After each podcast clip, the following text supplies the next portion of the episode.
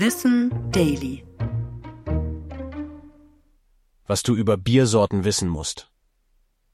Bier besteht nach dem deutschen Reinheitsgebot immer aus Wasser, Hopfen, Malz und Hefe.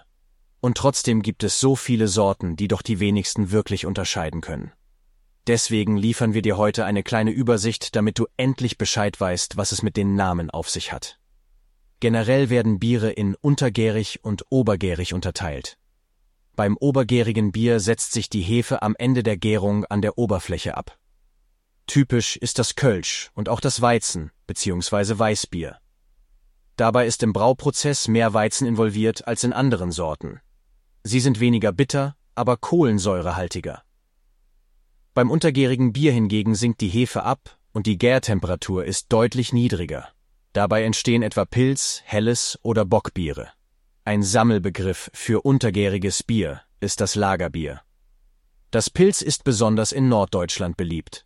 Es stammt ursprünglich aus der tschechischen Stadt Pilsen und hat einen herberen Geschmack, weil es stärker gehopft ist. Im Süden von Deutschland ist hingegen das Helle meist die erste Wahl. Es ist deutlich milder, weil es einen geringeren Hopfenanteil hat und mehr helles Malz zum Einsatz kommt. Das Exportbier ist auch ein untergäriges Bier, das aber einen kräftigeren Geschmack hat.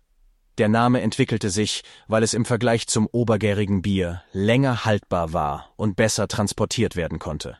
Das Kellerbier, auch Zwickel genannt, zählt zu den Biersorten mit einem geringen Kohlensäuregehalt. Es wird nicht filtriert, deswegen ist es trüb. Ich bin Tom und das war Wissen Daily. Produziert von Schönlein Media.